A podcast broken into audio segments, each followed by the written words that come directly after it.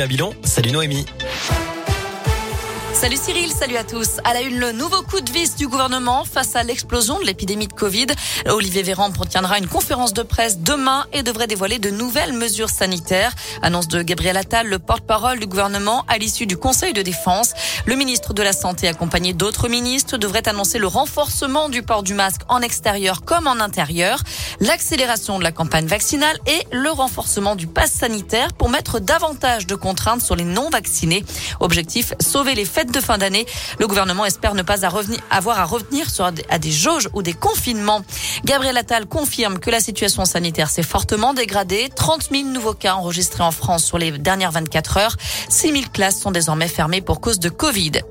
Karim Benzema condamné dans l'affaire du chantage de la sextape. L'international lyonnais écope d'un an de prison avec sursis et 75 000 euros d'amende.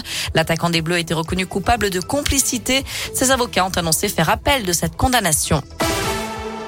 Dans l'actu local, trois personnes interpellées à Saint-Etienne après des vols à l'étalage. Selon le progrès, un individu de 22 ans a été pris en possession de nombreux vêtements, certains encore munis d'antivols, volés dans trois enseignes différentes de style. Et deux adolescents de 16 ans ont été interpellés pour suspicion de vol à Décathlon dans la zone d'Auchamp-Villard. Tous ont été placés en garde à vue. À quoi va ressembler le quartier du Soleil à saint dans les prochaines années? La municipalité lance un vaste projet à l'horizon 2026 avec une nouvelle patinoire, une gendarmerie, une école primaire supplémentaire, une rénovation des équipements, la construction de nombreux logements et de meilleurs services. Près de 200 personnes ont d'ailleurs assisté hier à la première réunion publique. Des ateliers participatifs seront également organisés au cours de l'année prochaine.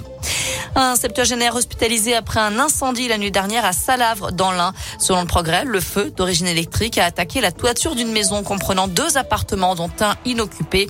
L'homme de 70 ans qui vivait là devrait être relogé par sa famille. À retenir aussi l'annonce de Nicolas Hulot qui se retire de la vie politique, accusé de viol et d'agression sexuelle. Nicolas Hulot quitte définitivement la vie publique et la présidence de sa fondation. Je suis écœuré. Désormais, je vis pour mes amis et ma famille. Je quitte mon engagement. C'est ce qu'a déclaré ce matin l'ancien ministre de la Transition écologique et solidaire qui réfute toutes les accusations qui pèsent contre lui. Un mot de foot, la Ligue des Champions à suivre ce soir. Manchester City face au PSG. Je rappelle qu'hier, Lille a pris la tête de son groupe en battant les Autrichiens de Salzbourg 1 à 0. Enfin, Attic, M, Julien Doré, Michael Jones, Louise Attaque, Grand Corps Malade.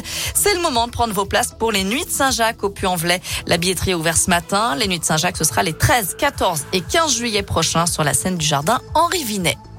Voilà, côté météo pour cet après-midi, eh bien, écoutez, profitez des derniers rayons du soleil, puisque d'après le dernier bulletin de Météo France, demain ce sera pas du tout la même, des nuages et des averses au programme dans la région. Merci Noé.